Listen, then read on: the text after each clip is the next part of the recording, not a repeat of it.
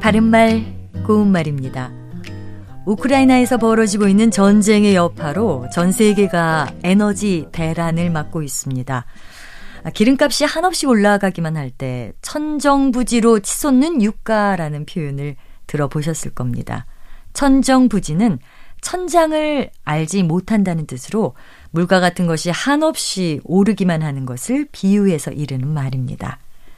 제가 지금 말씀드린 내용 가운데 천정부지에서는 천정이라고 했고요. 설명에서는 천장이라고 했는데 왜 이렇게 다른 표현을 썼을까요? 우리가 살고 있는 집에서 방의 윗부분을 천정으로 알고 계신 분들도 있을 텐데 이것은 천정이 아니고요. 천장이 맞습니다. 원래는 천정부지란 말에 있는 것과 같은 한자어 천정에서 나온 것이지만 지금은 천장을 표준어로 삼고 있기 때문입니다. 천정부지처럼 물건값이 매우 비싸다는 것을 뜻하는 표현으로 다락가치라는 말도 있습니다. 요즘 전 세계적으로 인플레이션이 몰아치면서 물가가 다락같이 올라가고 있다는 것을 실감할 수가 있는데요.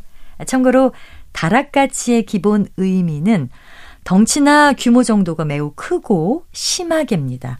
예를 들어서 날씨가 다락같이 추우니까 밖에 나갈 엄두가 안 난다. 이렇게 말할 수 있습니다. 바른말 고운말 아나운서 변희영이었습니다.